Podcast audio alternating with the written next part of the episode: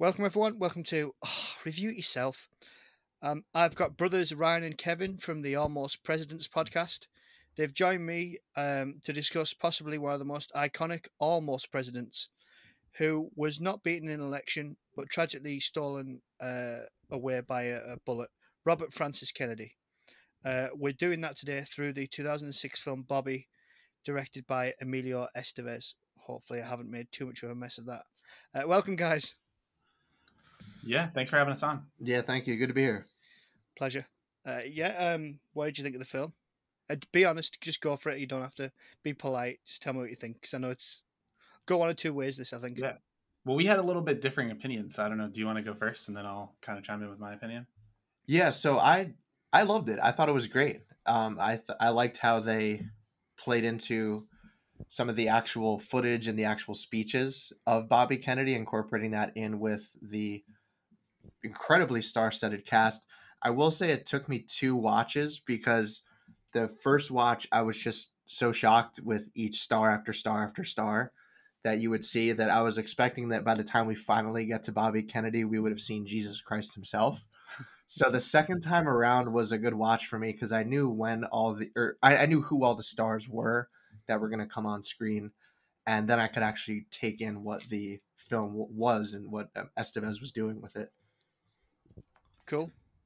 Yeah. What so I I kind of wasn't super crazy about it. I I liked it in a lot of ways, but I really felt like there were just too many characters, yeah. and I kind of feel like if they had just really slimmed down how many people they actually tried to follow, it would have been I like I would have cared a lot more about the characters. I would have been more invested in them, and I kind of felt like there were just so many characters and so many things like parallel plot lines that it was just hard for me to like keep track of it all. I don't know what you thought, but yeah, no, it, um, I remember re- a bit a bit in the middle. I remember when I first watched this, I really really enjoyed it, and then when I watched it this time, I watched it when I came in from work, and I was like, it, I struggled to get into it. Like I really struggled to get into it. Like if I hadn't have been watching it for this, I'd have turned it off and gone, watch it another day. Um, yeah.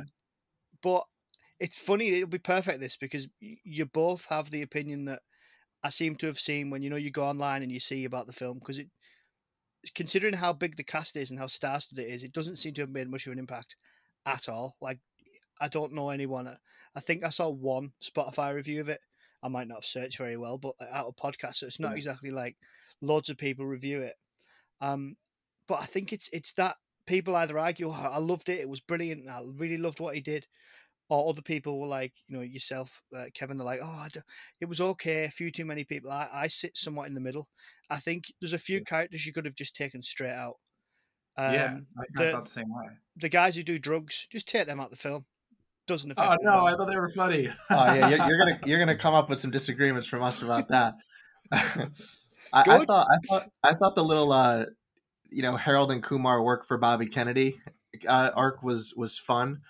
Although it lost me when they were two of the guys that got shot because it was like, all right, so now I have to take these guys seriously and, and, and watch them potentially bleed out a young Stanley Yelnats, so, you know, bleeding out on the ground of the Ambassador yeah. Hotel kitchen. That's that's awful. But I thought not only was that arc hilarious, but I would be interested in pursuing Estevez or somebody to do a spinoff where we see these two guys. Um, hopefully, Ashton Kutcher's character will get out of jail eventually because he did get busted right at that one part by undercover cops.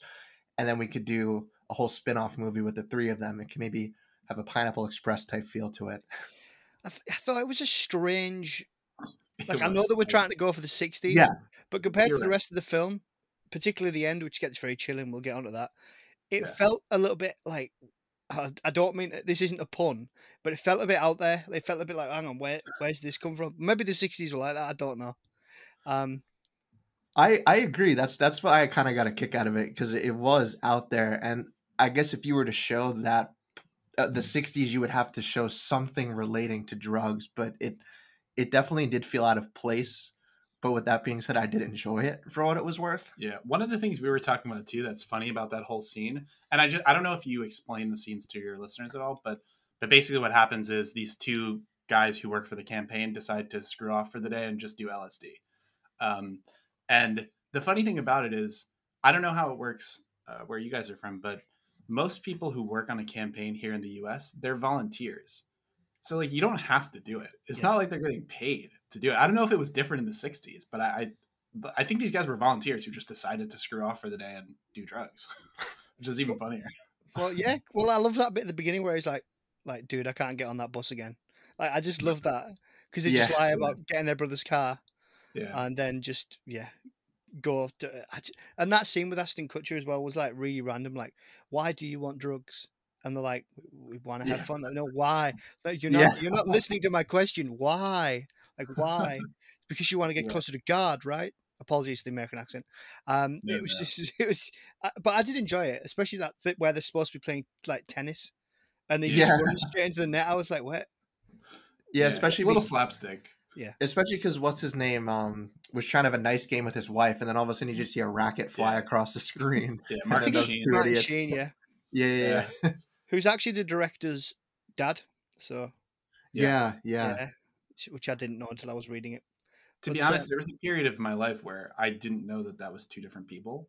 I watched The West Wing and I thought that was the guy from The Breakfast Club, but it's not. Emilio Estevez is the guy from The Breakfast Club, right? Am I wrong? Uh, yeah, Emilio Estevez is in the Breakfast Club. Yeah. Yeah. yeah. yeah, I for a period of my life, I thought that like Martin Sheen was just older guy from the Breakfast Club, but it's not the case. I think even when the Breakfast Club came out, though, Martin Sheen would be an awfully old uh, high schooler. I know, yeah, I know they tend true. to cast high schoolers as people who are older than uh, regular high schoolers, but yeah, he would have been awfully old. Um, if we're talking about Emilio Estevez, there's something I wanted to talk with you about. Yeah. I was interested in the fact that he chose to cast himself in the movie. Um, and in addition to that, the the role he played. Did you have any thoughts about that? He kind of just played this uh, this guy just kind of getting stomped on by his wife, you know, who was very talented, trying to curtail her alcoholism, and he. he, he oh, is that Emilio Estevez? I didn't realize. yeah, that's him. Yeah. All right. Okay. Oh, yeah, the guy. The guy was. Yeah. I was trying to figure out, like, okay, I get maybe casting yourself as a, a more background character so that you can do a lot of the directing but why that character? I was curious to eh, to, to, see what you I thought. Mean, just... Yeah, well, I didn't think about it because I didn't realize it was him. But just thinking back to it now, I, I don't know. Maybe, maybe because it was a slightly smaller piece, or maybe just he wanted. I mean, I'm I don't mean to be really cold and pragmatic, but maybe they just wanted to keep the budget down. And it was like, look, we don't, we can't afford to cast anyone else. You've got yeah. like Sir Anthony Hopkins, you've got our star-studded cast and Lindsay Lohan. I'm joking. Um, and then, and then like, we, you know, we, he's like, look, we need to fill in. We haven't quite found the right guy for the, you know, the the downtrodden husband. And it's like, oh, do, do, do you want to do it? Do you want to? Oh yeah, all right, then I'll do it. Like, do we have to pay you more? No, you don't have to pay me more. Like maybe or maybe he's got a bit of an M Night Shyamalan thing going on. He likes to do that, but uh, who knows? I mean, how how much real estate could you have for all the trailers? I mean, we, we have all these legacy actors who probably have giant trailers with jacuzzis in them, and they all expect them to be set up on this set. So maybe they just literally ran out of space and budget, and so that was they, they just had to go with him. Possibly. I mean, I know, I know for a lot of the the actors, Sir Anthony Hopkins was a big draw. Apparently, as soon as they got him, a lot of other people were like, "All right, well, I want to do this." Gotcha. Yeah, uh, Anthony Hopkins is a legend. And so. did he? I think he was involved in producing the film as well. Is that correct? I think I thought I saw him in the credits somewhere. Yeah, I think I did too. yeah, I think so. Somewhere, somewhere along the line. But it, it sometimes helps. It's like Harvey Keitel and like Reservoir Dogs. It helps to have like a, a big name behind something because it gives you a little bit of forgotten the word, not not credit. It gives you a little bit, you know, kind of. Yeah, yeah, yeah, exactly. Um, this happens on podcasts. My my words just go. Um, All but good. No, I th- I thought I thought it was good. Um, it begins. So for anyone who doesn't know, because I'll I'll give a quick kind of plot summary. It follows Bobby Kennedy uh, during his run for the presidential nomination, and it, he's t- at the beginning. It shows kind of stock footage of America and, and the fact that he and like a speech from him where he wants to unite the country, every ethnicity, end an unpopular war, which of course is Vietnam. Uh, he had a bit of background. He was the United States Attorney General. Oh, by the way, guys, I probably should say I, I did a master's in history, so hence why I kind of gravitated towards your podcast. Um, so I probably oh, this would be like cool. this would be like part film review, part just a bit of history shoved in. And I, I watched that Netflix documentary on Bobby Kennedy to, to get that kind of. Yeah, it was it was decent. It was it was good. Yeah. Um.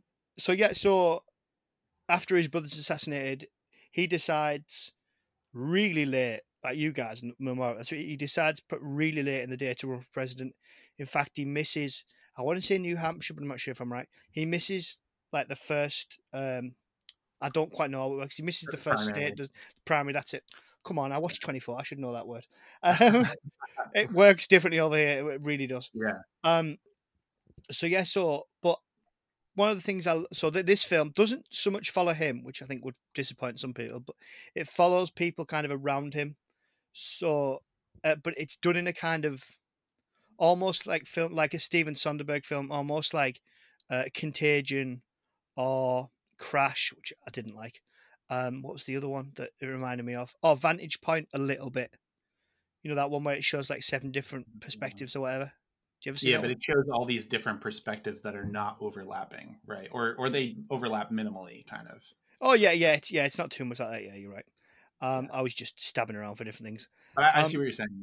Yeah. but I lo- I love the interplay between the characters, particularly the kitchen staff. I could have watched a whole film of just them. I Absolutely, felt like yeah. I loved how charged it was and how real it felt. Did do you guys think similar? Uh, yeah, I think so, and I think it really captured a lot of like the racial dynamics that were going on at the time, which was a really big issue. Obviously, the way sort of the Latino guys were all feeling very like aggrieved and feeling like certain people were getting acknowledged in the form of the uh, what's his name Laurence Fishburne character, but they weren't sort of getting their day. So I thought that was an interesting dynamic there. Yeah, I also really liked the kitchen staff as well. Yeah, some of those conversations really made you think. I, I I'm not sure how I felt about the one conversation that Laurence Fishburne had when he was handing out the cobbler, and he was talking about race relations and basically how the Latinos had to wait their turn and make it seem like it was the white man's idea if they wanted to advance in any way in America. Um, whether or not that's true about America, I, it, well, it almost seemed like an Uncle Tom type of moment, but was made to seem like it was something more profound than that. Yeah. I, I, I, I wasn't sure how I felt about that as far as the spirit of the 60s goes and just what he was saying in general. I, it's an interesting one, isn't it? I think I think the character, like the other kitchen staff in that scene, a few of them are kind of making that argument to the, to him. It, they don't say yeah. it, but you know, uh, you get the other Mexican guy. I can't remember. I don't know. I, I don't know if I remember his name. Um, not not the main not the main guy. And he basically like that.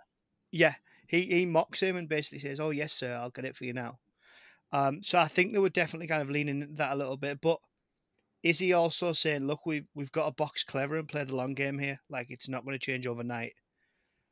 I yeah, it w- but I, maybe maybe that's the point. Maybe it was supposed to be a little bit uncomfortable or a little bit. I, I like those scenes because they felt very real and very like they weren't trying to kind of soften it for an audience. They were just like, this is what it probably would have been like, or mm-hmm. or was like, um, from what people have said, and they just kind of went for it.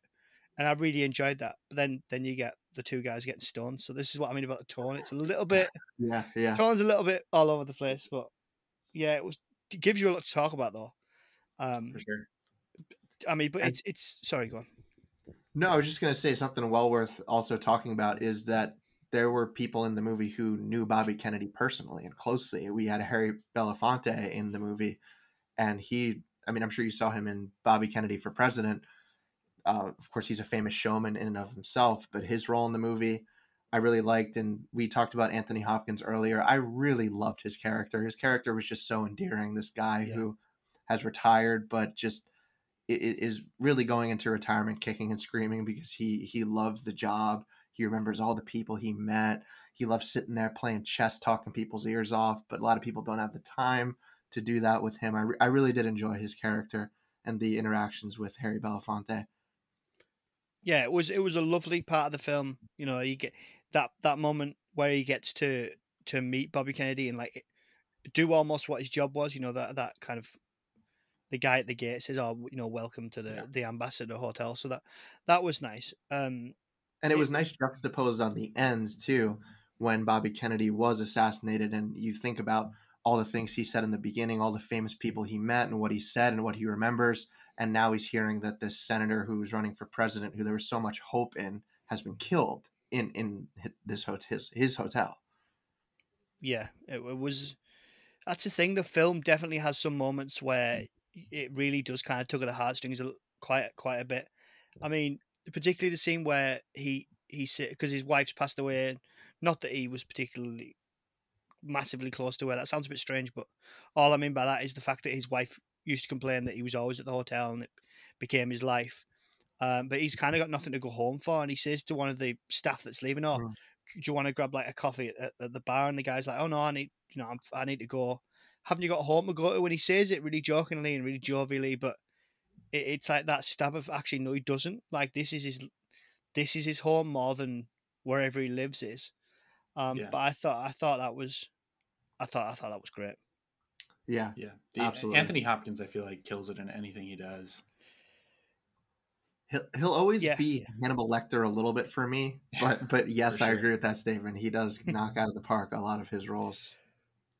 Yeah, if you ever seen Meet Joe Black, he was quite good in that. I quite enjoyed that one. No, I don't. Can't know. say I have. No, it's good. Yeah, it's good. It's a bit maligned.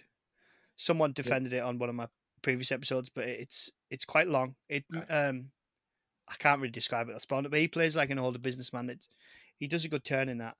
But as for actors that I thought the standout actor in this was a toss up really between Christian Slater and William H. Macy for me, personally. Who was um, Chris? So Christian he, Slater played the oh, racist um, yeah, yeah, kitchen yeah. manager.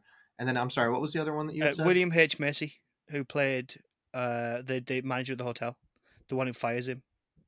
Yeah, I would agree with that. Yeah. Yeah, I thought he did a really good job in his role personally. And I think that scene, I mean, we had talked about that scene where his wife is cutting his hair is like a really like tense and emotional scene. That's a scene that pulls on your heartstrings. Yeah. yeah.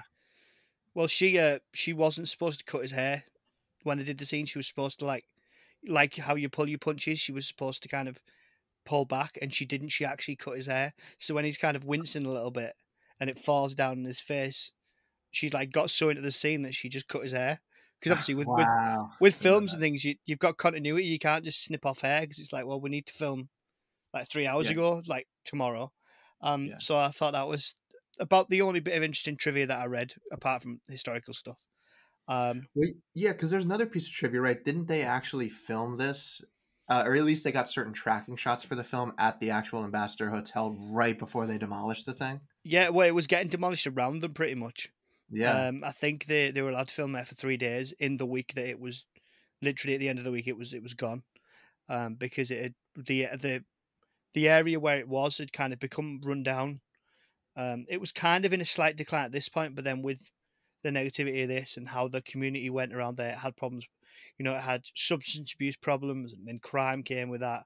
Then house prices, and people kind of stopped going there. So in the end, it closed. It was kind of a little bit dilapidated. You know, it when you look at the people who've been there, it was for the people of the UK, kind of like the Ritz, but on its last legs. Um, I hope that people in America yeah, know what I mean. But, yeah, and I even looked up some of the other movies that were at least certain parts of it were filmed in the hotel. I mean, Forrest Gump, Murder She Wrote, Beverly Hills 90210, SWAT, Blow. I mean, a lot of a lot of major American films in that hotel.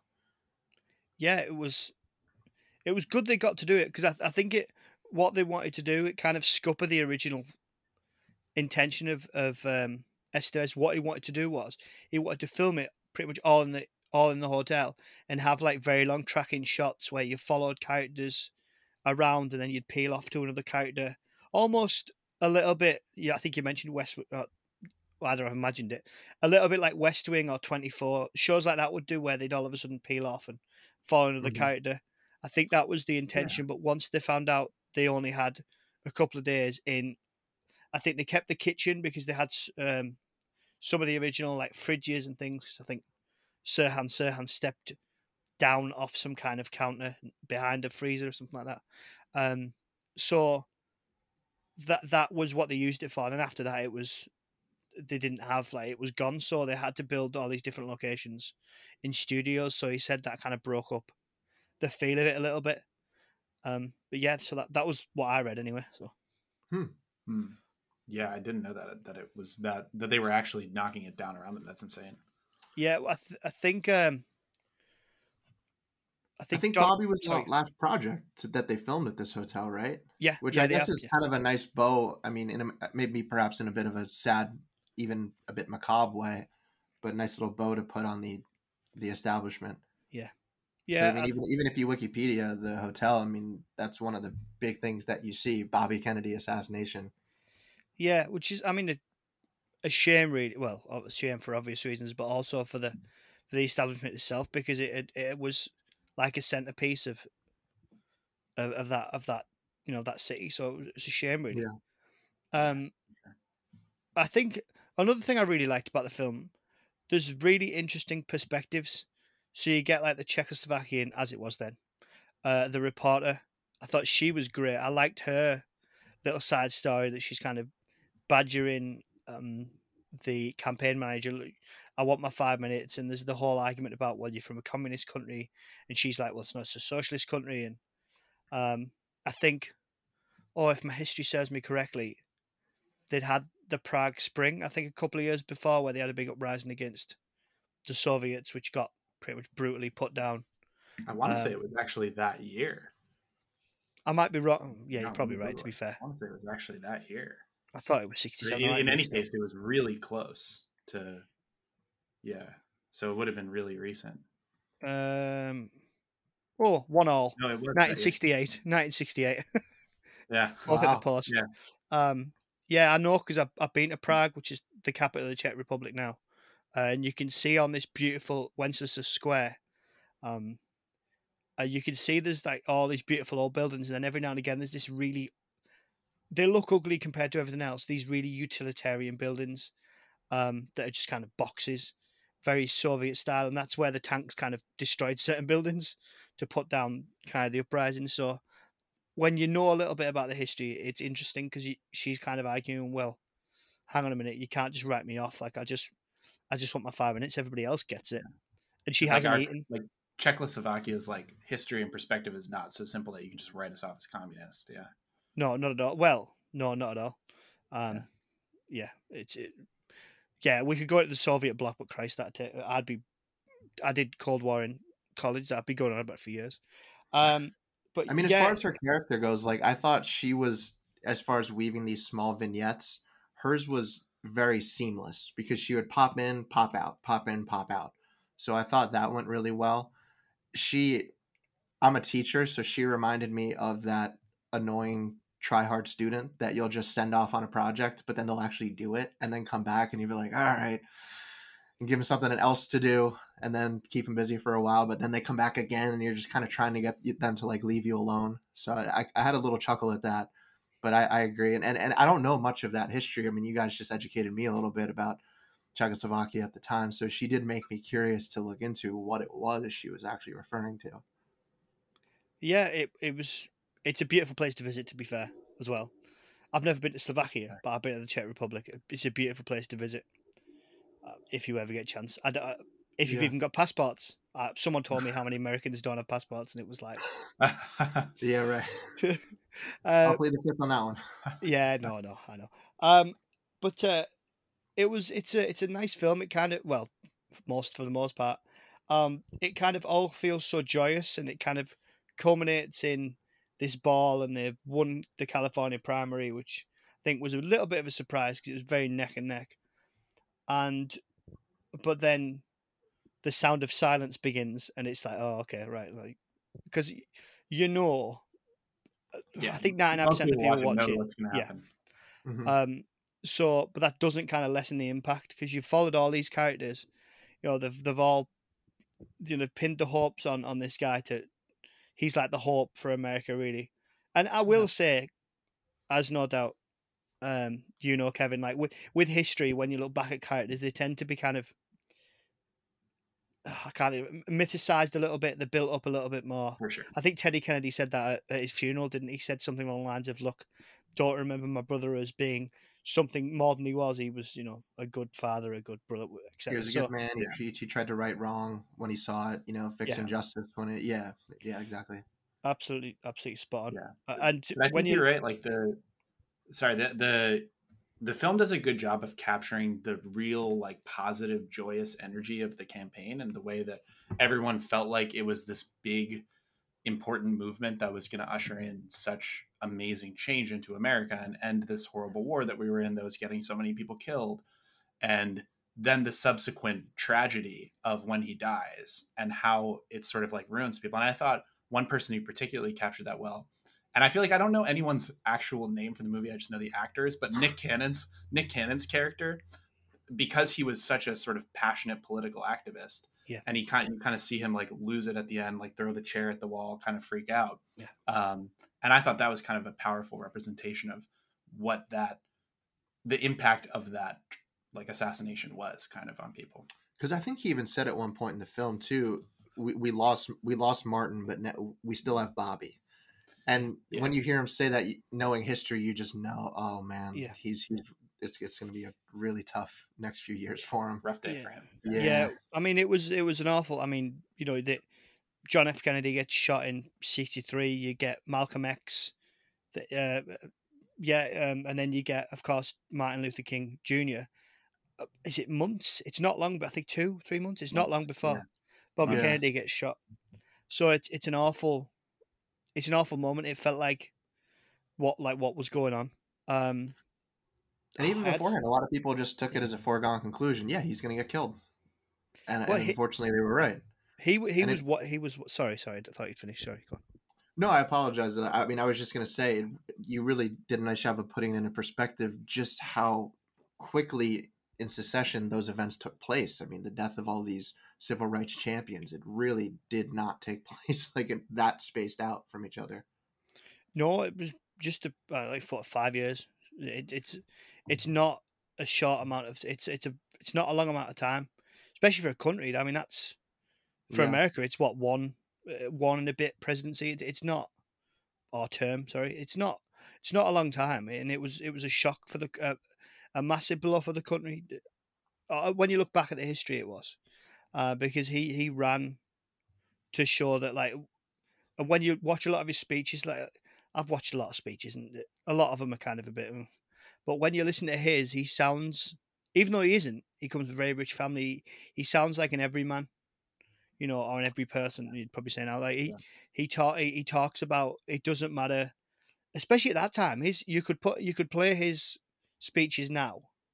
Eh, a lot of places, particularly America, and I mean no offense in that. You could play them now, and you'd go, yeah, that all of that, like all of that makes sense. But uh, that's what it was. That's what I wanted to say. So what mm-hmm. you were saying, Kevin, about about oh, sorry, I don't know, I can't remember now. Sorry, uh, was talking about when he throws the chair. That was somebody, uh, a black gentleman, did that. Uh, it was reported in the news. I can't remember where. And then when oh. doing the film, they were like, "Right, you're going to do that." So that was that was real. Mm. So we don't know who the character was. We don't know who the gentleman was, but he did that. So you know, maybe it shows, but it, it's yeah, it it gets very chilling towards the end. Um, for sure. And especially, yeah, I think that's where things came to. Oh, I apologize. You were saying. No, it's me. I'm trying to let you to go on. You're right. and it, it was. I think. I think we talk about how many vignettes there were and how we, it, it's hard to remember the characters' names versus the actors' names and all that stuff. But I think Kevin and I we we watched it last night for a second time just to prepare for this, and I believe we both agreed that that closing sequence, hearing his speech overlaying all these disparate problems that these people are having in their personal lives that may or may not be resolving themselves was a really really nice sequence. I, it it was almost hard not to get emotional listening to the things that he was saying, and uh, then of course the visuals and the music that were provided. Yeah, I mean that's one thing you have to say about the guy is he was a hell of a speaker. I really think he was a better speaker than JFK. His speeches are just like so good, at least to me. I don't know. Yeah, I'd I'd say probably. I mean, when you look at the the JFK and JFK's presidency, a lot of the things that he gets credit, not a lot of things. I don't want to be too controversial, but particularly the Cuban Missile Crisis, yeah. that was like, oh, Kennedy has faced up, but JFK has, has faced up to the, the you know the Soviets and whatnot, with putting missiles on Cuba. And really it was it was Bobby Kennedy behind the scenes. He he was talking to I can't remember the gentleman. He was talking to somebody really high up in in the yeah, Russia, Soviet Union. Yeah. Yeah, and he basically had this this backdoor channel, which then becomes this red phone, as it's kind of colloquially known later, uh, between mm-hmm. the two countries, and and he he does some genius like some genius things. I mean, and especially then when you look at what he does as Attorney General, he he's not. This isn't. I don't get into politics, but he's not. He, he doesn't just talk the talk; he walks the walk as well. Like he's like a dog with a bone. RFK. Like if he wants to sort something out, he'll sort something out. Um, yeah, I mean, go watch the documentary on Netflix because uh, that's that's a good place to start if if anybody wants to go and find out a little bit more. Um, but yeah, as you said, um, the assassination uh, assassination scene is uh, is awful, and then the fact they use real audio over the top of it. I think he was a CBS reporter. Yeah. I've just been reading about it, and he when he's and you hear in his voice, and he's like, "Get the gun, get the gun, break his fingers if you have to." Like it, yeah, uh, it's yeah, hard. To, I've no doubt an actor could have done a good job of that, but then when they put the real audio over the top of it, it's like, well, yeah, that's pretty, that's pretty chilling. It's like that desperation yeah. of, you can hear like the life or death in his voice, so it's, yeah, pretty rough. And it's crazy how long it took for them to disarm him. I believe he was able to get all the shots out. They took the gun away. He somehow got it back. Yeah. Just wild. All those people were not able to take him out. And I, I also something else I thought the film did well is just reminding us of how young Sirhan Sirhan was when he did that. He was 24 years old. I, the actor that they played, I got to say, looked definitely looked like a young 24, but it really did hammer home that this this was a young guy who did this. And yeah, it was. Uh, yeah, and it doesn't. I, I like the fact that it, the way that it does. You know, it doesn't show Robert Kennedy apart from in archive footage and then when they do show it, him going past characters, it, it whoever the guy got, he looked very similar because you never quite see a proper shot of him. It's all from behind, and but as you were saying about the fact he manages to get his gun back, and I think the fact was there like eighty-one people in the kitchen or something. Um, he wasn't yeah. supposed to go that way. He yes. was meant to, you know, and it oh, it's a shortcut. We'll go through here to get to the this press conference where in the in the film the Czech uh, lady is going to get her five minutes. You got your five minutes, um, amongst all the others, and then he, you know, he, he steps down and shoots him. Now, there's only one bit. Now, I don't know if you guys know. I, I hope you do. I, I, tried to have a look quickly. I don't. In no, in no documentary or anything I've read so far, and I haven't done a lot of it, but I've done, a, you know, a fair bit. I've never heard of him actually saying anything to Kennedy so the fact when he steps out and says, Kennedy, you son of a whatever, I was like, oh, did, did he say that? I don't know whether he did or whether they just put it in to be. I mean, I don't know why it'd need to be more dramatic, but I don't know. Do you guys know? I'm, I don't know myself. Um, I actually don't know if he said anything. Yeah, I'm not sure about that. I've never heard anything either. either. Yeah. Yeah, my, my I guess my assumption was that that was added, but I because I haven't I also haven't heard anything about him actually saying something. I know he had a whole like journal dedicated to just like these insane ramblings about how much he hated RFK and like how much he wanted to kill RFK. Um, so he's like he was a pretty insane, deranged guy. But yeah, I don't I don't know anything about what he said. Yeah, no, I, I just I just wondered, but yeah, I think I saw that in documentary. Like RFK must die, repeated over yeah. and over again in in this book. But yeah, it was um, the speech that you hear um, over that sequence, well, a little bit later on, um, is a speech that RFK gave himself upon the death of Martin Luther King when he heard about that, and that that was not a scripted speech. He, I think you can see the footage of it, and he he he just did it, and you think, and when you listen to it, you think, how have how have you just come up with that? Like, if a if a politician today came out with a speech like that, well, you won't believe it for a start, but you'd be like, "Where's that come from?" and the the fact that, yeah, no, but it truly is mystifying that he did come up with that off the cuff, especially because news didn't travel as quickly as it does now. So he broke the story to those people in Indiana. So you can what we what we also found fascinating about that footage is not just the speech, but you getting an unfiltered reaction to these people who just learned that their civil rights champion was murdered.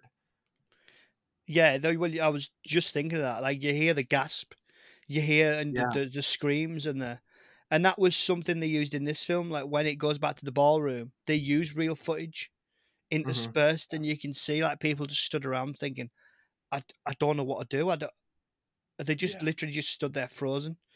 You know, it's like if somebody collapses in the street, or you know, uh, I've seen it happen when I've done like lifeguarding jobs where people have passed out or people start to drown. People don't do anything. They don't know what to do.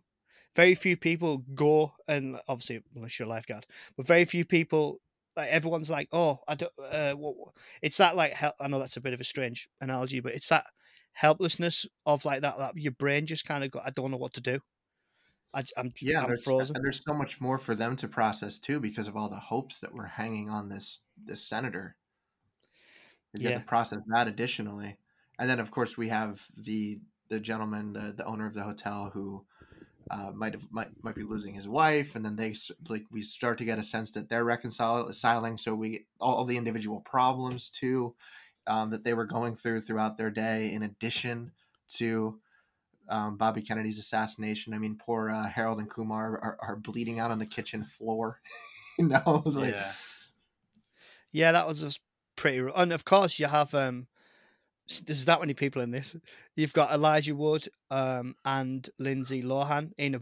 I mean, it's Elijah Wood. Yeah, yeah. Uh, I didn't. I'm glad you brought him up. Yeah, because that was the that was the one that messed me up the most because he just got brained after uh, after trying to, you know, like peacefully and legally withdraw himself from having to go over and die in Vietnam and death still finds him anyway. That that that one was rough to look at, and well, of course, because you have Frodo lying on the ground with blood coming out of his, I mean, hmm. that's also hard yeah. to stomach.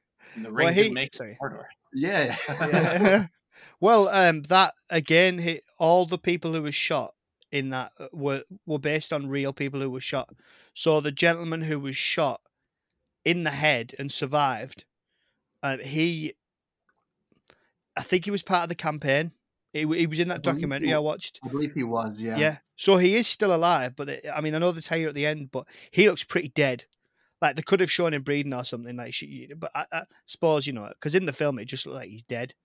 But that oh, was yeah. also a really nice storyline to show that because I don't think it withdraws him from going to Vietnam. I think what it does is, if he's a married man, it gave him more of a chance. Like the army would maybe send you to a base in Germany oh, instead. Right. Yeah, yeah, yeah. so they'd post you on, right.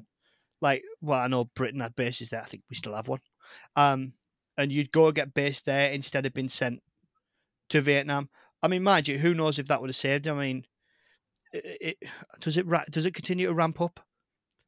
Mm, I'm not sure, but I know by this point in the war, thirty thousand Americans had already been killed, and then you add on top of that how many, you know, uh, uh Vietnamese soldiers been killed and civilians, and it rolls on and on. Um, so it's quite a crucial point in the fact that you have like people who are draft dodging. He's not draft dodging. He's he's boxing clever and he's he's trying to be smart about it. Um, but then you even get it's a good film. This more you think about it, uh, you have that like heart like kind of heartbreaking scene and a strange choice of one where the two like stoners are in the diner and they're a little still a little bit high coming down from the LSD and they're having mm-hmm. that chat like, well, he needs to win because I don't want to go to war. I'm like I'm 19. I don't want to. I don't want to. I don't want to die. I don't want to go over there. Yeah. So, I mean, and even at this point, the Vietnam War is, is is getting pretty ugly. I don't think it's until another year until you know the stories of massacres and things start to start to be uncovered. But it is very very ugly at this point, and it's just exacerbating everything that's happening back home. But there's some films, other films that have kind of explored that a little bit. Some strange choices here, but bear with me. So you got like Forrest Gump that that does a little bit about about Vietnam and kind of uh, no, sorry, no, not Forrest Gump. What am I talking about? It does have Vietnam, but uh, We Were Soldiers with Mel Gibson. That's a good choice. Uh, mm-hmm. that has it where they come home after the battle and people like either spit at them or cross the street or move away from them. Um, and also, what's the other film? Well, it's a strange one, but I think it's is it the Texas Chainsaw Massacre the remake? Because one of them's a, a draftee dodger. A little bit of a strange choice. I'm sure there's more out there. Yeah, it's got R. Lee Ermey as the sheriff. It's good. It's that 2003 Texas Chainsaw Massacre Mm, I wasn't a big fan. I thought it was a bit. Oh. But you're saying the, the, the very shit... lo-fi, but yeah. Because I got really into that whole like all those characters and stuff like that. So you're saying the sheriff was a draft dodger? That character? Oh no, sorry, not in this film. Another film. Um. Uh. In Texas Chainsaw Massacre, you saying? Yeah, no, I'm, oh, I'm talking saw, about. Oh, you, I'm talking about Texas. Oh no, sorry, yeah, no, no, uh, no. He he, uh, one of like the kid, well, the kids, one of the like young adults in it is like trying to get a Mexico to to flee, um, to like, uh, oh, yeah, oh, yeah, okay, yep, yep. Yeah, because yep. he finds exactly his like draft yeah. thing that he's half burned, and he's like, "What's this?"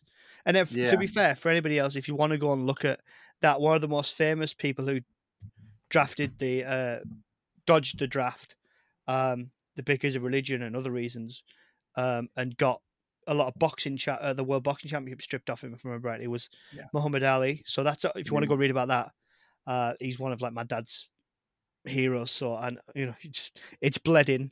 Um. So yeah, sorry guys. Uh, so yeah. Um. Any other characters? I'm sure. Oh well.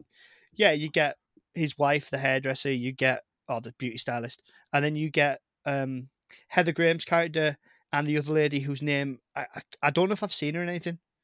Um, who plays you know the the lady who who ends up with the campaign manager. She she the black lady who she does yeah. the uh, what do they call the it? Operator. The switchboard, yeah. the operator, yeah, as well.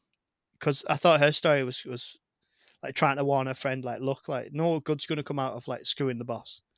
Um, and then yeah. you see her kind of comforting him at the end as well when he, he finds out like your like your hopes and because you see like the campaign manager you know the one who goes on stage that that happened that's real as well where he goes on stage and he's like we need a doctor we, we please we need a doctor like come to the podium like we um that character and, and a couple of the others that you kind of see in the background they're kind of walking out when bobby kennedy goes on the ambulance and his wife goes you see them just walking around like almost as if they've lost their their purpose in life like because I don't really understand, but you know from watching and reading about it, like a campaign to be president or even to get to be a nominee is like insane. Like the amount of money, time, effort, all these volunteers ringing and you know, especially back then where it wasn't as connected as today. You couldn't just bang a post on social media, could you?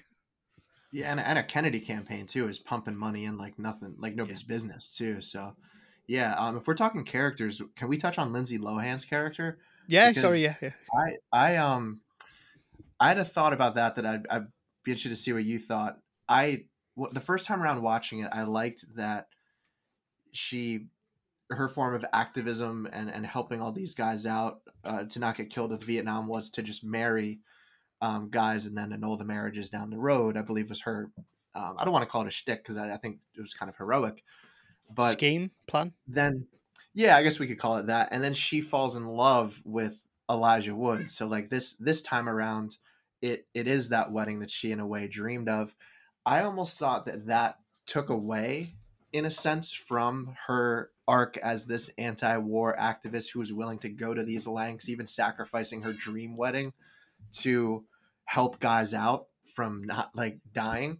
I, I almost would have liked it better if they didn't wind up falling in love and this was just purely transactional and then he winds up getting killed. I, I thought that would have lent more power to what she was doing. Yeah, it's kind of more of a sacrifice if she's not actually in love with him. Yeah, uh, but this is where it comes in into what you were saying at the beginning about how it didn't quite hit for you like it did your brother, like the film overall. Like I know I've read a few reviews where people have said it's like a bit schmaltzy, a bit too much. Like maybe that's a choice they made like a film maker's choice instead of like, well, actually, look, you know what, it, this wouldn't make a lot of sense. Like, wouldn't it be better mm. if she's she, there's no like romantic interest in, in it at all for her, and she's just you know somebody from a graduation class or something like that has already been mm-hmm. killed, mm-hmm. and she's like, look, I, I think she says, doesn't she, like if I could marry all however many, yeah, all if I could marry every guy in my graduating class who gets shipped yeah. out to Vietnam, I would do it. Yeah, yeah. So, yeah, maybe yeah, it's it's a good argument. I got I hadn't thought about it as, as such. I thought it was a little bit quick that all of a sudden she's like, "Oh, actually, I'm quite into you." Because before that, it's very kind of yeah transactional. Is the way, like you said, it's, that's exactly what it is. Yeah. It's very much like, yeah, we'll we'll get it done, and then we'll get an old because he's like, because he has that kind of, you know, that crisis of conscience, doesn't he? Where he's saying, "Oh, I'm not quite sure if like we're doing the right thing. I don't want to steal like your big day away from you. Right, and he's like, I'm actually damaging your life, your relationship with your father. And then, and then of course, she's like, "Well, he hates you, not me." And then he's like, "Oh, well, all right. I guess we're all good then." Yeah, um, absolutely, and, and it's yeah. I, there was, I think it does a good job. I think it, I think it could have been a lot worse in terms of all these different characters. Like something, you know, it could have very easily fallen apart if it had followed too many. Do I think they could have cut? They could have cut a few. Oh, absolutely. Um, but but there are still like moments in there. I think my overall verdict, not not that I'm trying to wrap up. I'm just at the end of my notes. Um, not that that stops me. Um, but the my verdict was like a film which may prove divisive, and the brothers have proved it for me. So thanks for that. Um, some will enjoy it and the way everything unfolds, but I reckon others will find it long, with a few pointless parts, possibly a little bit boring. Um, and little emphasis on Bobby himself. Like if someone has gone, oh, I want to watch this too, like see what Bobby Kennedy was like. It's not that film. It's not that film at all. Really, I mean, it kind of is, but he's yeah. not like front and center at all. He's very I, much. Yeah, I feel like yeah. you get a sense of the like, like I kind of said at the beginning. You get a sense of the energy of the campaign a little bit, but you don't really like learn a ton about Bobby Kennedy as a person or as a candidate or like what he stood for. And yeah. I guess in a sense that wasn't what the it almost in a way wasn't what the film was trying to do. I, th- I think it was looking to find a nice anchor point through which to tell all these stories around. So they were able to pick the Ambassador Hotel, campaign of 1968, Bobby Kennedy as what everything was orbiting around, and then the crisis. So they could have easily have picked something else historically. I mean, America, I'm sure in the UK we've had our share of. I mean, they. I mean, there probably exists out there a movie about 9/11 that might do something similar, and it's it's it's not a bad idea, but it, I would agree. I mean, especially since I mean we've covered Bobby Kennedy from birth to death um, in our in our series. Um, it does only show that like you were saying earlier, mythologized version of Bobby Kennedy. That isn't the full picture, not even close. Yeah, no, you're right. I mean, we we've had the only prime minister who was assassinated um, was oh, like in 1812, uh, Spencer Perceval. I've always thought there's a story in that. Why no one's ever done it? Mm-hmm. Well, maybe because it's probably quite a contentious time with the abolition of slavery, and maybe that's why I don't know. Yeah. But that was video also. Sorry, say that again like less video also you know jfk the whole thing's on film you know yeah yeah well we just have a count there's no photos or anything so yeah. possibly possibly you'd probably have to make an awful lot of it up but it's funny you mentioned about how it the film itself and how it's made up like it took him like seven years to make it something like that a long time oh, wow. and apparently he was he reached a point where he like like he had writer's block and was like i don't know what to do i haven't got a clue what to do i can't quite crack like the spine of it i don't know who to like hang the story around. And then he spoke. He he was I can't remember where he was, but he was like a waitress was saying, "Oh, what do you do? I'm I'm doing a script or what about?" And oh, Robert Kennedy's assassination, and she started like crying or tearing up and said, "Oh, I was there. I was a volunteer for his like campaign." And then that's where it, he he then interviewed her, and then he he basically said that gave him like the this emotional like through line for the film. So strange how things work out sometimes. Yeah, that's interesting. Something we were curious about too, about how it would have had an impact on the film, perhaps made it different, was the fact that we really, aside from what is it, uh, Christian Slater, aside from his character, who we thought might have turned out for Nixon or somebody like that, it did seem like everybody was fully on board. Not only the characters, uh, but the actors who played them with this whole RFK dream liberal narrative. I, I would have been curious to see what the film would have been like if there were a vignette or two replacing some of them that had characters that weren't quite on that same end of the political spectrum. And we, understanding that, of course, people were amassing around the uh, hotel because of celebrating the primary and all that stuff. So, of course, you were going to have more people in support of Bobby Kennedy.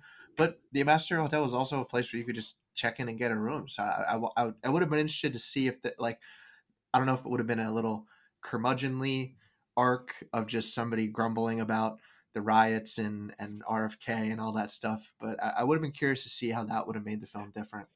Do you know? Sorry, I'm just thinking that the reason I think why he's such a good figure to to put this around is because he, although people who probably know more about Bobby Kennedy, I'm sure he made some controversial decisions uh, in when he was Attorney General or supporting his brother, etc. But oh, yeah, for, you wiretapped MLK. There you go. Uh, yeah, I should remember that. Exactly. Nicely done. Um, I knew I got you guys on for a reason. Back me up. Um, but I think it's also because as a politician or, or as a president, he never had the chance to let you down as president, if that makes sense. So it's like, well, we never got it. Never got to that point where it was like, oh, you you let us down, because would he have been, you, you know, the, this ultimate dream, and would he have turned the country around? Who knows? Possibly, possibly not. But the yeah. fact that there was Huge hope, that, yeah, there was hope there, and there's that like run to the whole film. It's a hope that, and he says it in his speeches. It's a hope that, you know, we've lost our way, but we can turn this around. We're compassionate with, which which is is the the hope of every country. Like for anybody who wants to thinking about watching this who's not from America, although it probably speaks more to the Americans because it just it will particularly now with the politics and everything. Um, it still speaks to you as, as somebody who's not from America because it, it's that hope. Like we all hope for politicians or leaders that are for everyone, whether you know they're from whatever background or whatever country or or the rich or the poor or whatever. Like you, you want that.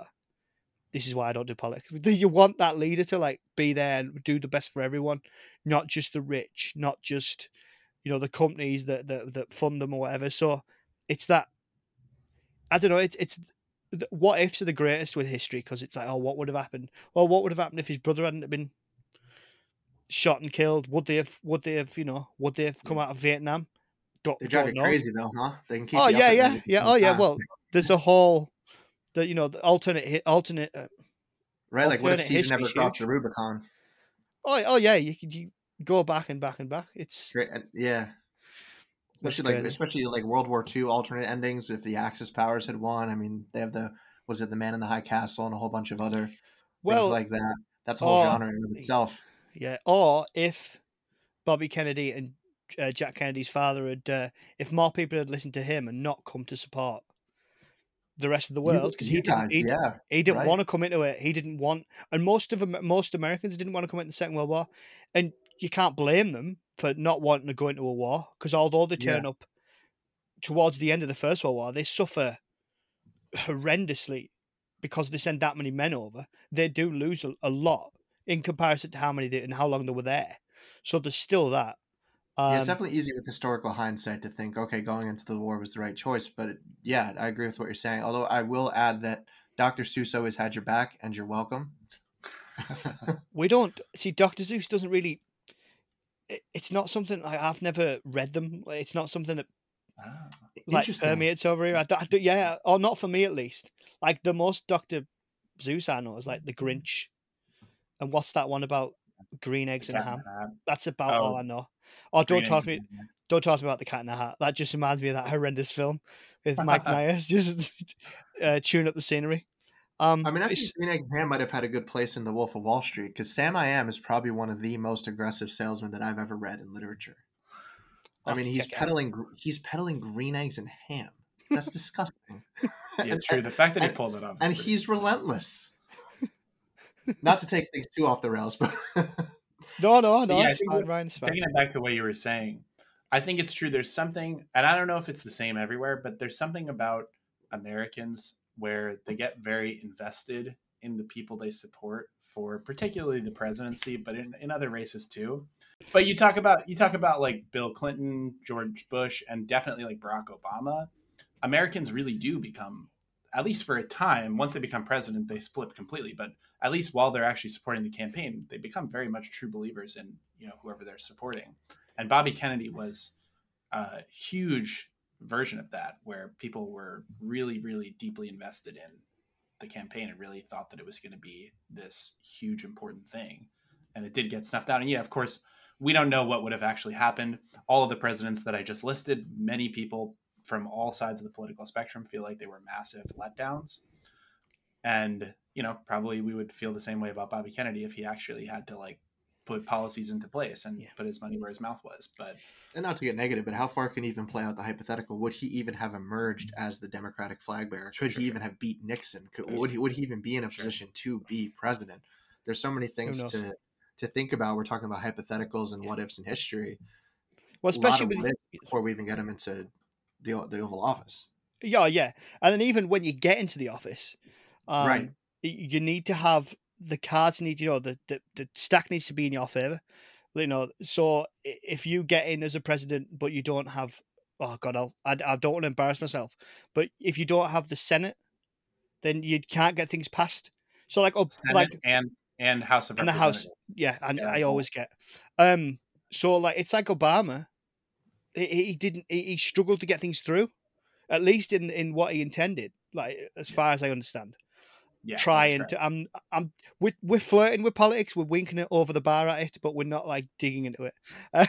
I, yeah, I was gonna say, I don't know how we're gonna hold to that rule of yours about no politics. Uh, well, episode, just because you know. As long as we don't, as long as neither of, well, I mean, you guys can, as long as I don't place myself on one side or the other, as long yeah. as I remain quite generic, because you can't, you can't discuss like I did a a review of a film uh, called How to Behave in Britain, which was for American GIs who came over here. But then there's it like it's really nostalgic. You know, this is a pint. This is a pint of bitter.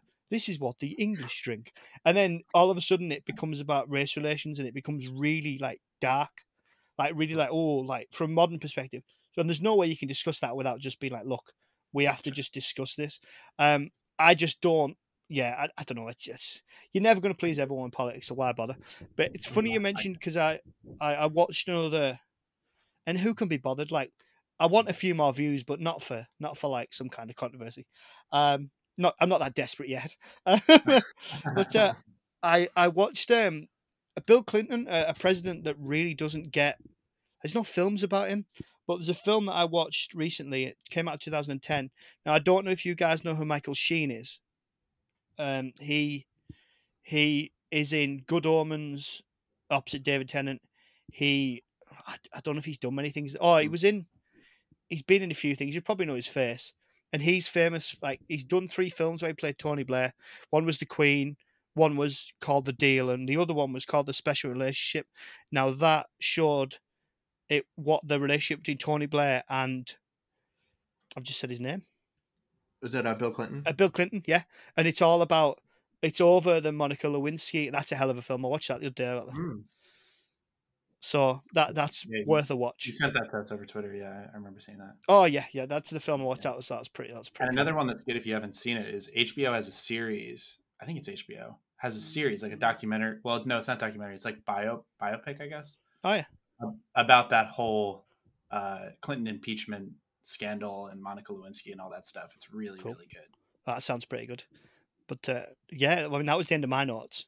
Um, but uh, yeah, overall, what well worth a watch. Is there any anything? Because I'm I'm not like I'm not trying to rush you off. Is there any any more points that you guys had? Because I know I talk a lot. So if you've got anything yeah, else, one, one thing, one thing I kind of wanted to say, just because I was kind of negative on on the film, I do think it was a really cool and ambitious project, and I do think that it did a lot of things well. And I think particularly the last sequence where he actually dies and you see all the characters' reactions to it, I thought that was very powerful and I think it kind of makes the whole rest of the film worth it. I had some, yeah, I obviously had some complaints, but I, I do think it's worth the watch. I would agree. Yeah. What and about look, you, Ryan? I mean, I, I think like all of us, I, I'm I'm a sucker for Bobby Kennedy's speeches and things like that. So the fact that they were wrapping in primary sources with the new story that they were trying to tell or stories, um, I I mean, I, I enjoyed it and I appreciate you reaching out to us because I wouldn't have seen it otherwise. I hadn't heard of it. And I, I, think that's so interesting what you were saying that there's not a lot of reviews out there of this movie and that neither of us, uh, Kevin or I, had heard of it with just the staff, or not the staff, uh, the, the star power in it. But um, I mean, I guess just to round out, um, I guess we'll be back on the podcast when they make the uh, the spinoff with the two stoners. about that? Oh, I've got plenty of films for you. I mean, the the the other one to do as like a companion piece to this is a Parkland. Did you ever see that film? No, is that about the Parkland hospital? Yeah, it's so it's very similar to this in that it follows. Now, stick with me when I say Zac Efron, but he is unbelievable in it. Like he plays the junior doctor who ended up. Look, treating... Zac Efron changed my mind in the in the Bundy movie. I gotta oh, be honest. Yeah. I thought that was the perfect mm. casting. So yeah, I mean, He's I'm not gonna better. like, I'm not gonna throw my hands up and say, "Oh, Zac Efron." He's even better in Parkland. He's like he's okay. unbelievable. So it's basically set. It follows Zapruder a little bit, and it follows like a couple of the uh, a couple of the Secret Service guys. But it's very much like this film. Mm. It, it goes from different perspectives, and then you kind of you don't see the assassination, and then until they rush him into the hospital, and then it looks at because of a lot of things that went on, mainly because of emotions like the Secret Service saying no, we're taking his body back, even though you know Texas Dallas was like no, it's a like a crime that's happened in our state, blah blah blah blah. He has to stay here. So a lot, and you see where a lot of kind of the conspiracy stuff comes from, but it's not a conspiracy film. Uh, you've got the brilliant, ever underrated Paul Giamatti plays Zapruder, um, oh, who took wow. the famous footage. You've got yeah. him in it. You've got oh, I can never remember his name. He played the oldest brother. I know this is really weird, but it's where I know him from in my head. He plays the oldest brother in the Cheaper by the Dozen film with, uh, yeah, he's in that the 2003 Steve one. Martin. Yeah, uh-huh. yeah, I, I can't remember. What you'll know his face, and you'll be like, "Really? That's where you know him from." Um, was he in? Was he in Supernatural? No, I always get him anyway. Um, but that so, and it all culminates like at the end, and it's very much like this film. So Parkland if you haven't seen that. I'll just continue to give you like anything to do with presidents. I'll add this, to the list. This. I mean, you you had me at Paul Giamatti. I mean, you didn't really need to say anything else, but uh, the rest of it, I mean, hell yeah, man, that sounds good. Yeah, it's it's very good. It's very like this. It's it's. uh I remember it being like a lot better than this. Like, not saying this is bad, but that when I rewatched this, I was a bit like, oh, that was a little bit. It was a little disappointing on the second watch because I hadn't seen it for a long time. Um, but I did I did enjoy it. I don't think it's a perfect film by any by any means. And if it was about somebody fictional, would it have the same impact? Probably not. But okay. yeah, I thought that I I even thought, and I think I don't know if you said it, but I thought the speeches and the interactions that they actually had like live footage of and showed were some of the best scenes. Which yeah. is yeah, saying something. I thought those were really good. Yeah, it was yeah, very. Probably... No, go on. Sorry. I was just saying like that part where um, RFK dissects the anatomy of how people are taught to hate each other and and how terrible that is. It, it, it didn't even sound preachy in any way. Um, that was really good. Um, it's just it's it's interesting and I, it's it's awesome to talk to somebody who comes from the UK because the Kennedys are pretty much our royal family when you when you think about it. And, and I know that we were talking about a film about RFK's assassination, and you were just talking about a film about JFK's assassination, but there's just a whole slew of books and movies and comparisons to Camelot and King Arthur's Court. We even saw that in Bobby, the the film we're talking about. So it's it's it's it's always interesting when Americans kind of poke fun at the Brits for the royal the royal family, but then turn around and we have we have the Kennedys, and what what what what else are they but yeah. royal family without the royalty? Because after uh, the American Revolution, you know that's kind of a word that we don't like to use when it comes to leaders. It's funny you talk about the perspective of the Kennedys because they are seen as probably not as fabled as over there. Like, I don't know, is it because we're a bit more pessimistic? I don't know, but it's more about, you know, with JFK, about possibly if he'd have survived, would he have been impeached for the affairs he had? That I mean, I saw mm-hmm. the Red Dwarf episode where that happens, but kind of thing. But uh, it's it's there's interesting kind of ways you could look at it. But you do wonder, like we were saying about Bobby Kennedy, you do wonder because they were kind of cut down before their time. Does that kind of not absolve them from criticism? Because how often, when you're having a conversation about JFK, does anybody mention the disaster of the Bay Pigs or that whole debacle? Like nobody ever, nobody ever goes, "Oh well, yeah." I mean, he wasn't perfect. So, point. Yeah, but it, no, I mean it's uh, that's part of the reason I, lo- I love doing this because I think I get to talk to people who might have like a totally different perspective, whether they're American or Canadian or German, as I'm talking to tomorrow. So that should be cool. Um, you talk to people from all over. The, Australia's a bit of a nightmare with the time difference. America you can get away with, but but uh, Australia is is like you got to get up early for that one. But no, it's um, yeah, I keep going to say something and it keeps going out my head, but it doesn't matter. I'll I'll probably remember it later and be like, Ugh. but yeah, but uh, yeah. Is anything else you guys had? Like, any notes or anything? Or I don't think so. You got any more notes there? No, that's everything I I got. That was probably the most star-studded cast I have ever seen in a movie, and I guess it only made sense that it was a movie about our American royalty. So, I, I enjoy I enjoyed it though overall. So thank, thanks for sending that film our way. No, it's it's fine. It was uh, no, not at all. It's uh, is this your your first podcast? Or have you done one before? Nope, this is our first one. Yeah. Yeah. Well, your first guest spot. Yeah. yeah. Oh no, I mean like your your podcast is it the first one you've ever done, or have you done one before? Yes. Oh, yes, this is the first time I've ever done. Yeah. Surprises yeah. me. I thought you you sound like you've done one before. Not that I mean I've only been going like Thanks. since much September. appreciated. Yeah. No, it it it because I was because I was gonna start off and kind of in my introduction and be like, oh, there are only ten episodes in, like published. Um, but I, I wasn't like I was surprised when I went back through. I was like, "Where's the rest of it?" Because yeah, especially my first ten write-offs, um, absolute write-offs. yeah, didn't didn't guest spot, didn't have anybody on, didn't never plan to have anybody on, just planned to have it me be talking about whatever. But uh, yeah, would you guys yeah, like? Sorry. Oh, sorry. Yeah, no, I was just gonna say, like, uh, I mean, first of all, thank you. I mean, we uh, we appreciate any compliments and um, because we're definitely very self-critical of how we sound in those early episodes. But we made sure that we had the full first season done. So we've been done talking about bobby kennedy since april of last year. Jesus. Um, as far as recording it because we wanted to have a nice cushion because it really does take time to do the reading to do the research to do the writing then the recording then the producing then the editing. I mean i'm sure you know so yeah we definitely wanted to give ourselves a head start with that but it also yeah. gave us some leeway to kind of play around with the episodes to make sure that they sounded as as good as possible for our low budget operation. If yeah, try no budget with me. Would you uh, would you guys like to like tell the audience who, who you are, what episode you've got, and what you've got coming up? Because yeah, the shameless plug part of the episode, I call it. Yeah, sure. So we are the Almost Presidents podcast. Um, if you want to send us a message on Gmail, our Gmail is the Almost Presidents podcast at gmail.com. You can follow our Instagram at POTUS Pod, and then or uh, Twitter, um, and then Instagram, the Almost Presidents Podcast. And pretty much what we do is we take a look at history through the lens of the loser.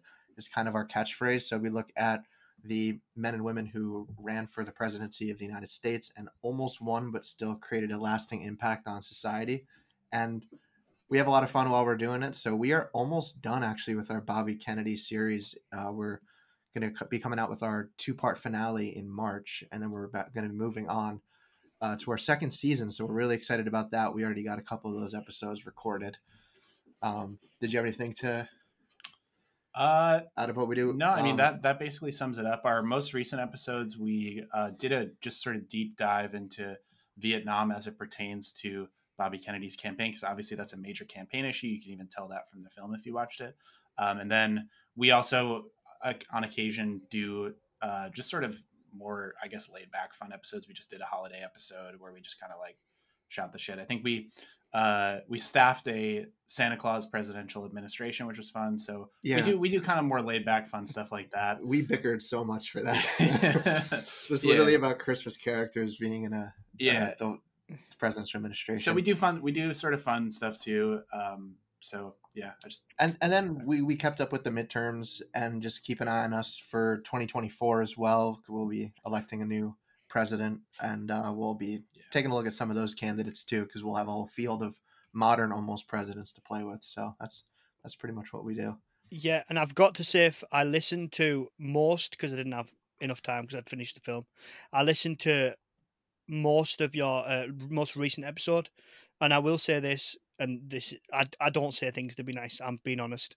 Um, that sounded like I was going to be really negative, didn't it? No, all I remember by that was I listened to it, and even like I know a little bit, but I don't know that much. It's particularly, I know about Vietnam, but not particularly about Robert Kennedy. So the podcast does a really good job, or the guys do a really good job of like talking you through it. Like they're not insulting you, but they make it quite accessible. Is probably the right word.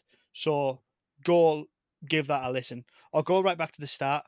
I can't wait for them to tackle Al Gore, but that might be a few years on. Might take a couple of years to get to that. Bet that one's oh, going to be yeah, great. It's coming. Uh, yeah, or that one. God, you'll be there for 800 parts of that one. Yeah, yeah. it'll be an inconvenient season. oh, nice. Yeah, the, the last episode, the Supreme Court judgment. Um, the, yeah, yeah, that, that should be pretty good. I have got one question for you that I would want to know as someone who, who listens to your podcast or would going forward. What's your like uh, release? Is it like every month or like is it is it a particular day or so? Is it like I don't know the second Monday of every month or because I did wonder because you you started a while ago for the amount of episodes that you've got, if that makes sense, uh, which I can understand because you script them. But what's like your schedule? That's all I meant by that. So we we release monthly, and I think we do the first Monday of every month. That's what we yeah first do. weekday of every month is yeah. when we put out a new episode. We started out with a three episode burst just to give people a, t- a sense of what we do. We're working to get to a two times a month release schedule. Um, hopefully, that's coming down the pike when we get to our second season. But yeah, currently it's once a month um, with you know relevant bonus episodes if there's things going on in politics, like we talked about Brazil. We should probably talk about Brazil again. oh yeah, yeah. On your podcast, yeah. But, um, you know, we'll put out bonus episodes about relevant political uh, occurrences, but our flagship program about an almost president, as of now, yes, once a month. Yeah, it's it's an interesting it's difficult to find a unique idea in podcast land because they all seem to have been taken. A few times I've gone, oh, I'll try that, and then it's like, oh no, someone's done it. Nope, um, mm-hmm. nope not that one, not that one. So you kind of just got to find your own niche, but it's a good niche to have, and uh, yeah, mm. I think I think it'll be great to listen to.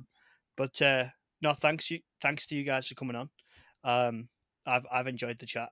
Um, I, yeah, I look, yeah, we had a good time we had a great time. Once I'm on history, you, you can't shut me up. But uh, no, thanks. Uh, thanks to anyone for listening. Um, I appreciate it, and thank you to the guys for coming on. They will no doubt return, if not for Parkland, for something else. I'll no doubt have an idea, or they'll have an idea. Um, but yeah, that that's it. So cheers, guys. Yeah. See ya. Take care, Sean. See you later.